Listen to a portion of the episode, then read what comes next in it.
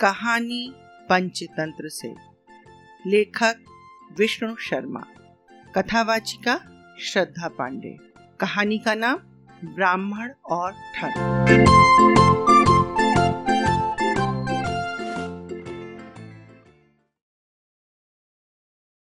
आओ सोचे करें विचार।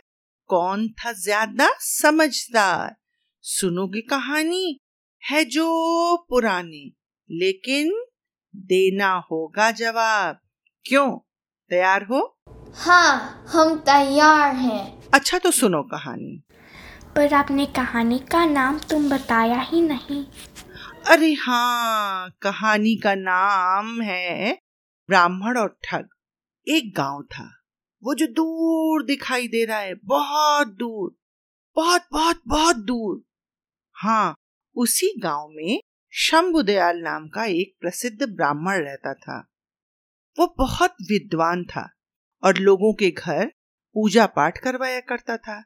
लोग आए दिन उसे अपने घर में भोजन के लिए निमंत्रण देते थे। एक दिन ब्राह्मण एक सेठ जी के यहाँ यज्ञ करवाने के लिए गया। भजन पूजन हुआ।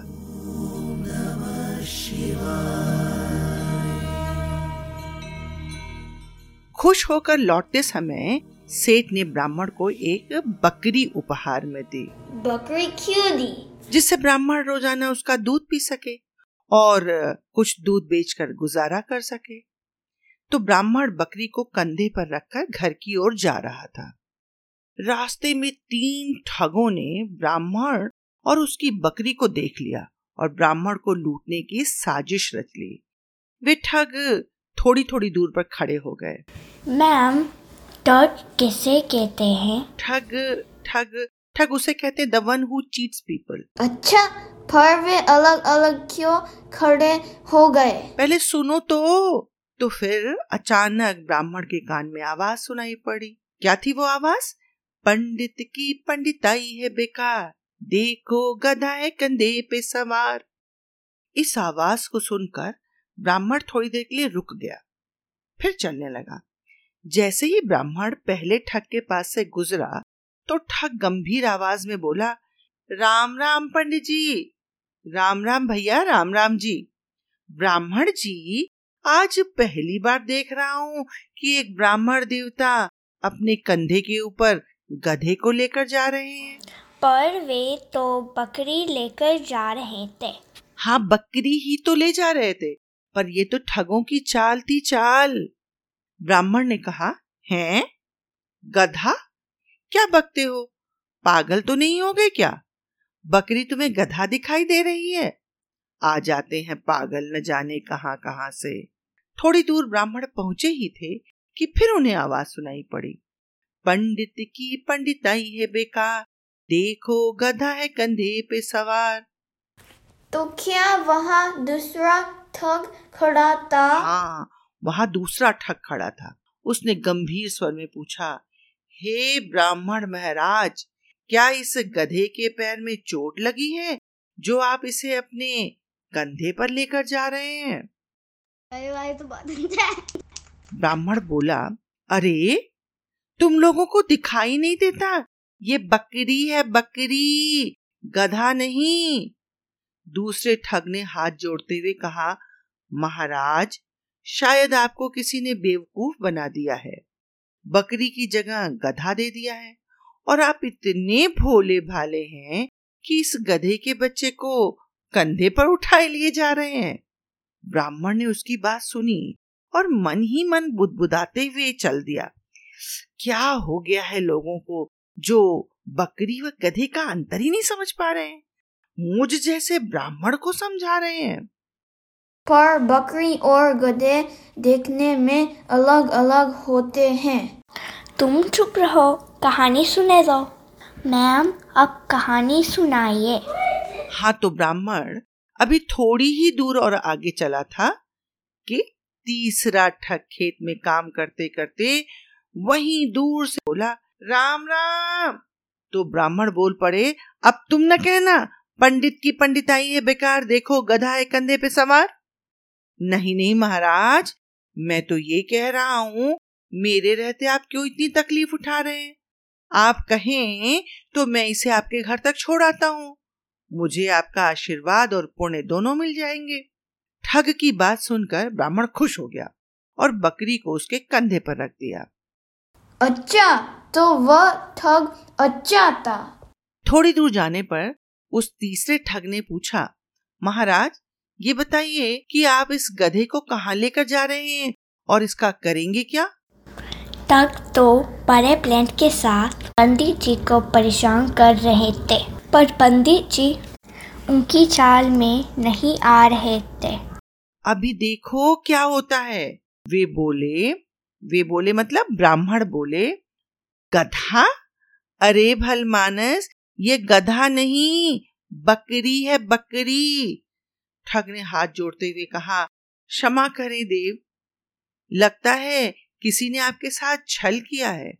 गधा देकर बकरी बता दिया। आप ठहरे सीधे साधे पंडित जी और गधे को बकरी समझकर इतनी दूर से ढोए चले आ रहे हैं।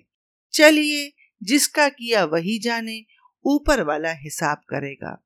ब्राह्मण ने ठग के कंधे पर रखी बकरी के बच्चे को देखा। और गर्दन झटकते हुए मनीमन बोला, अच्छी भली बकरी है। न जाने क्यों लोगों को ये एक गधा लग रहा है। कुछ दूर चले, फिर ब्राह्मण ने फिर बकरी की तरफ़ देखा। इस बार उन्हें बकरी बकरी न लगकर थोड़ी थोड़ी गधे की तरह लगी। वे सोचने लगे कि रास्ते में जो भी मिल रहा है, बस एक ही बात कह रहा है कि गधे को लेकर कहा जा रहे हो? अगर पंडिताइन को भी यह गधे का बच्चा लगा तब क्या होगा? अब पंडित जी को वह बकरी नहीं, गधा लगने लगा। जग में उनकी हँसी न हो, इसलिए पंडित जी ने ठग से कहा, भैया, एक काम करो, ये गधा मैं तुम्हें दान करता हूँ, तुम इसे रख लो। ठग ने मन ही मन मुस्कुराते हुए कहा, अरे रे रे, मैं इसका क्या करूँगा? जो चाहो वह करो, अब मैंने तुम्हें इसे दान में दे दिया। अच्छा जैसी आपकी आज्ञा इसे किसी धोबी को दे दूँगा। ऐसा कहकर वह ठग बकरी को लेकर अपने साथियों के पास आ गया। फिर तीनों ठगों ने बाज़ार में उस बकरी को बेचकर अच्छी कमाई की और उस दिन जश्न मनाया और गीत गाया। फंदे जी तो बुद्धू बन गए। हाँ बिल्कुल सही कहा तुमने। ब्राह्मण ने तो उनकी बात मानकर अपना नुकसान कर लिया। धन्यवाद।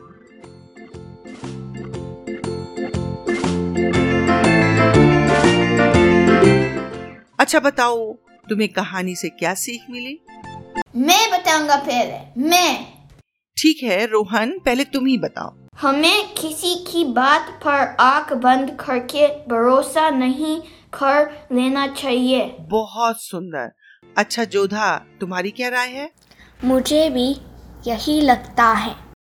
कि हमें दूसरों की बातों को सुनना तो चाहिए, पर किसी बात को आँख बंद करके नहीं मान लेना चाहिए।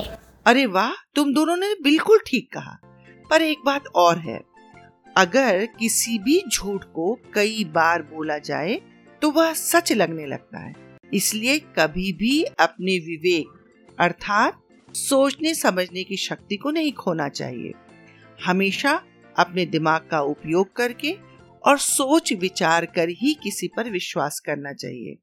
मैं आभार प्रकट करना चाहूँगी इंडिया स्कूल, मेरीलैंड, यूएस के रोहन मेहरा तथा जोधा लक्ष्मी बोरसे का, जिनके सहयोग से कहानी और रोचक बन गई है।